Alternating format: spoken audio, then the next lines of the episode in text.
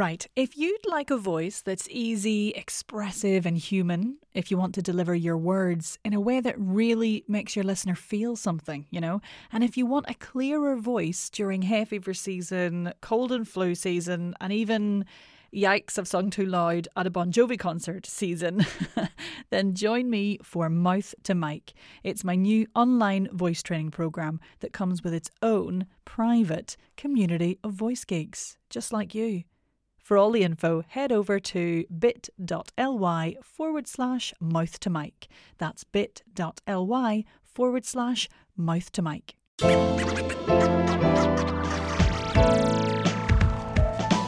Welcome to the Voice Coach Podcast, here for all your speaking voice training and guidance. My name is Nick Redman, and I am offering you all sorts of nuggets of wisdom on how to keep your voice in good working order and a true representation of who you are. So, if you're a podcaster, presenter, actor, speaker, or voiceover artist, or a general voice geek, you're in good hands. Shall we get started?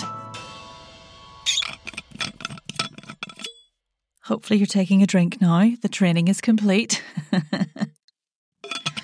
hey, welcome back to another installment of Voice with Nick, the Voice Coach podcast. So, okay, this episode gets a little bit brainy, but it's necessary. So, bear with me. I want to give you as much information as we need, but not too much information in order to understand all this. So, today I'm going to try and unpack a term that gets bandied around loads in voice training, and that is support breath support, voice support, the old support term. Now, depending on your background, you know, you may be groaning at the hearing of that term because you're au fait with voice training and you've done a bit, or it may mean absolutely nothing to you, which is absolutely great. um, but it's it's often bandied around by well-meaning advice offerers with no real sort of help after it. You know, things like you need more support, or support your voice more, or support your breath, or support from your diaphragm, or use your diaphragm support.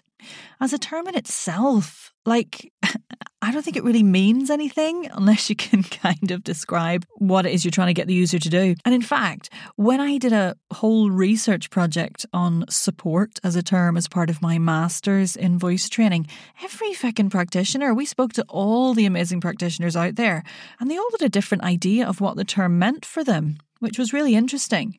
What the consensus seemed to be, though, that we could get some kind of clarity on was that when people mention support in voice feedback, they tend to be referring to the speaker perhaps not speaking loud enough or with enough quote unquote projection, vocal projection, as they say, or that they may not have a clear tone when they speak. You know, there's a bit of a raspiness or something going on there. Perhaps there's some vocal fry or even creak quality in the voice, or that the speaker is perhaps running out of breath before they're done. So the voice starts to lose power.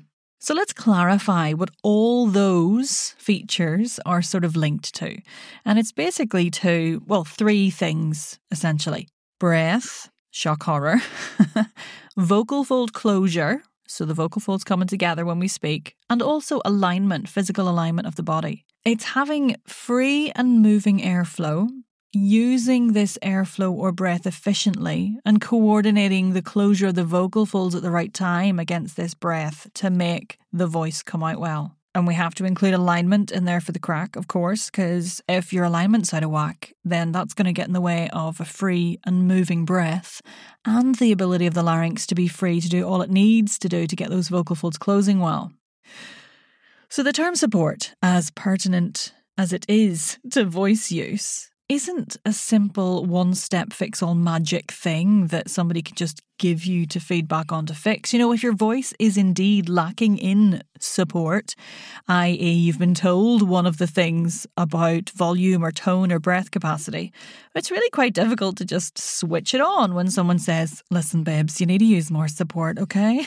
so let's give uh, a working definition for the sake of this podcast to what we mean by support before we have a little think about what it is and how we can explore it. Support is having a vocal mechanism that is housed in an efficiently aligned and released body that allows a consistent and moving airflow in conjunction with appropriate vocal fold closure. How's that? I quite like that actually. Uh, if you're one of my Voice Geek colleagues listening out there, I'd love to know your thoughts. I'm sure, just like me, you'd talk about support all the live long day. Now, we can tell from that cobbled together definition that if you're new to voice work, someone saying you need to support more isn't going to help.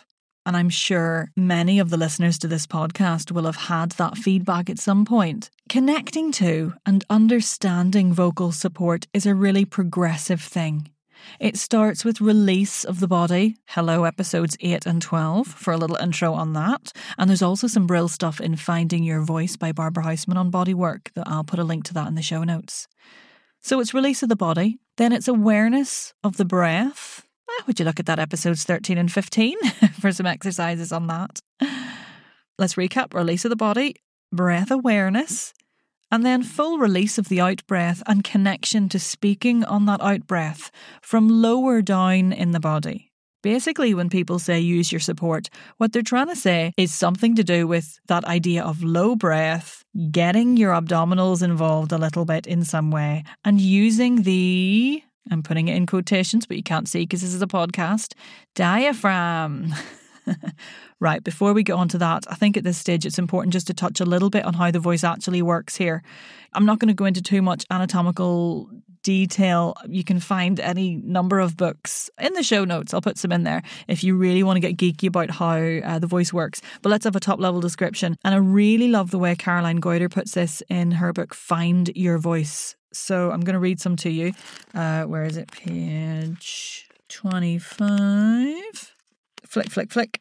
Caroline compares the voice to a guitar and says that, like a guitar, a voice has strings, a hitter, and a body. Um, I'll read this for you. So, what she's basically saying is that the strings are the vocal folds, the hitter of the strings is your breath, the body of the guitar is like the body of you, which is the resonator but I really like this. Voice production or phonation works a bit like a guitar. Air flows out of the lungs, hits the strings of the vocal folds, which vibrate, then the body resonates the sound, and this creates voice. So it's nice and simple. The breath comes out of the body, it makes contact with those vocal folds, and the vibrations that we get there are shaped and altered and manipulated by the body itself and the vocal tract to become voice. So it's the air flowing out of the lungs that's interesting to us in this instance when it comes to voice support, as are the strings of the vocal folds, but we're focusing more on breath at the moment in this podcast. When we're using the breath coming out of the lungs to phonate or speak because we speak on the outbreath. It's the controlled release of the diaphragm buzzword drink. Actually, I do you need a drink, hang on. it's the controlled release of the diaphragm that's helping find consistency in the airflow and not letting all that air just whoosh out in one go with too much force from underneath the vocal folds. Now, the vocal folds help to regulate the airflow as well, of course, but we'll get to that a little bit later on sticking with the diaphragm for now. Problem is that we can't actually feel the diaphragm. Like we can't physically feel it in our bodies because there aren't any proprioceptive nerve endings in there. Like it's physically impossible to literally feel your diaphragm and therefore consciously control it by itself. So that's why phrases like use your diaphragm or speak with, from, or using your diaphragm are kind of essentially a bit useless, unless they're backed up with some wonderful exercises to explore stuff. One bit that does some of the controlling of the release of that diaphragm and control of that airflow and control of that air pressure in the lungs is the lowest layer of abdominal muscles, because we've got three layers in there, the transversus abdominis. Big word alert. Uh, let's call it the TA from here on in, the transversus abdominis, the TA. That's the layer of the abdominals that interdigitates with aka is attached to, the diaphragm. Now, the TA does this control of the release of the diaphragm by engaging a little or using some efficient tension, really. We could technically feel that one, I suppose, anatomically, but it's really deep down in there.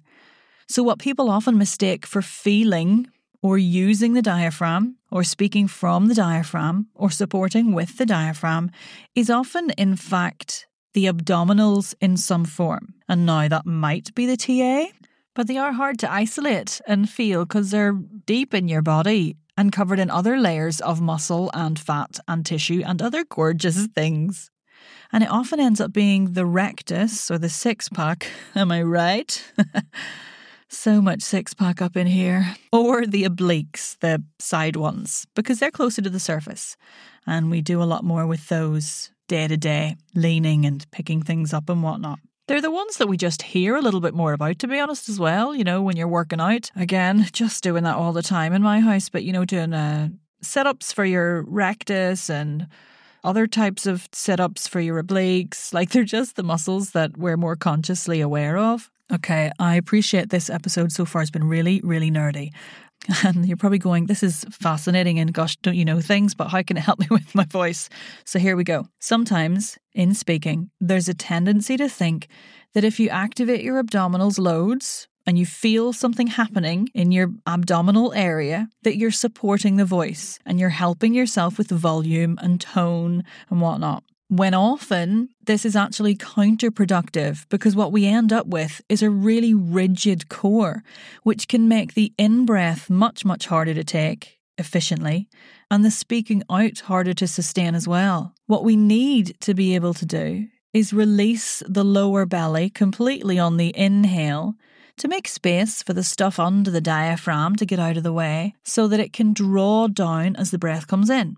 Now, in order for the TA, that muscle that interdigitates with the diaphragm, to then be able to help that controlled release of the breath on the way out as we use it to speak, aka support the breath or support the voice, that muscle needs flexibility, not be all tense, which it often is because we all suck our bellies in so that the world thinks we have a nice flat tummy. Thank you, society. But the best way to ensure that the TA has freedom to engage on the out breath, to support and sustain the diaphragm as it releases the air so we can speak efficiently, is to let that whole belly go on the in breath. Because, look, the chance of any of us normal folks being able to just release the TA is nigh on impossible. I don't even know if it is possible. I'd need to check with some um, super duper anatomy whiz. Please write in and let me know. You know, you're just going to want to let all those abs go.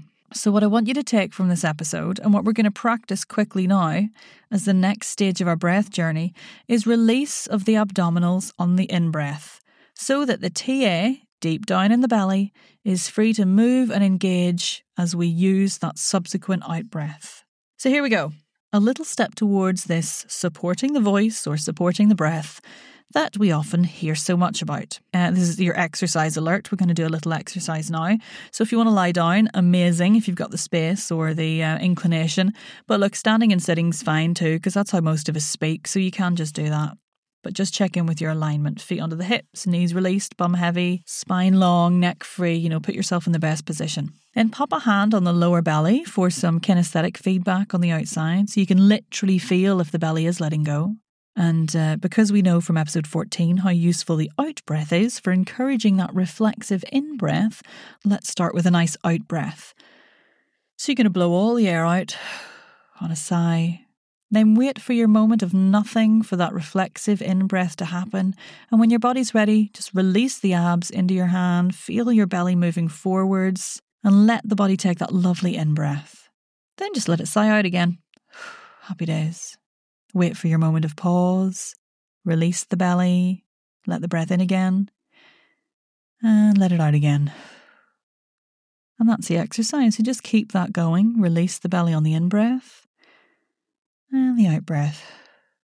Wait for your moment of pause, release on the in breath, and the out breath. Sigh it out. As you're doing that a few times, you might notice other bits of your body responding when you release that belly as well. And that's really useful to know. Does it feel like you collapse your whole posture? That's something to think about. Make sure you're allowing that spine to stay along.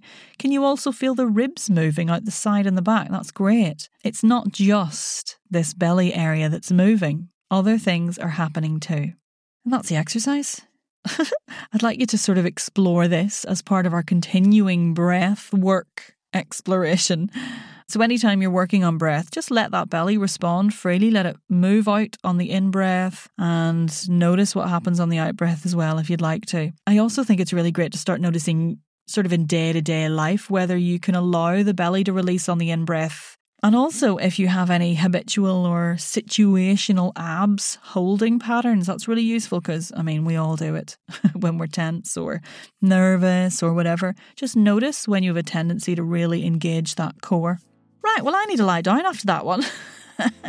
Thanks for sticking with it. Like I said at the start, I want to make sure you've got enough information to understand this stuff but not completely overwhelmed, so I hope the balance was right. I'll be back again soon with some more breath and voice insights, but for now, all together now. Let's just let a breath out.